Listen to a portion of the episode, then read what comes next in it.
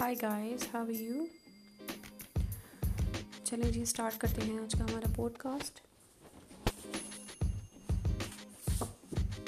दो चीज़ें अपने अंदर पैदा कर लें. चुप रहना और माफ़ करना. क्योंकि खामोशी से बड़ा कोई जवाब नहीं और माफ़ करने से बड़ा कोई इंतकाम नहीं.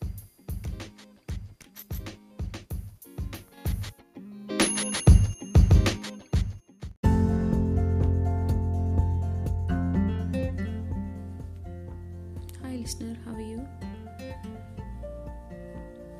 क्या आप लोगों ने कभी सोचा है कि हमारी ज़िंदगी में ख्वाब की क्या वैल्यू है? किसी भी इंसान की ज़िंदगी में ख्वाब का बहुत अहम किरदार है। स्पेशली बच्चे।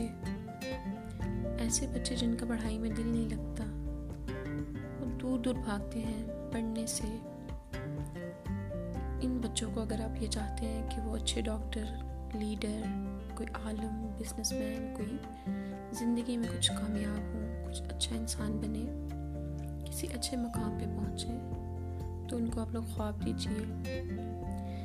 याद रखें दुनिया में ख्वाब राज करते हैं। लोग राज नहीं करते, अफराद नहीं करते। ख्वाब की ज़िंदगी ज़्यादा होती है और ख्वाब दिखाने वालों की भी। हज़रत इलामा इकबाल ख्वाब देने वाले इंसान थे।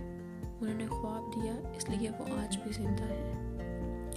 अपने बच्चों को अगर चाहते हैं कि वो ज़िंदगी में कामयाब हों तो उनको ख्वाब दीजिए।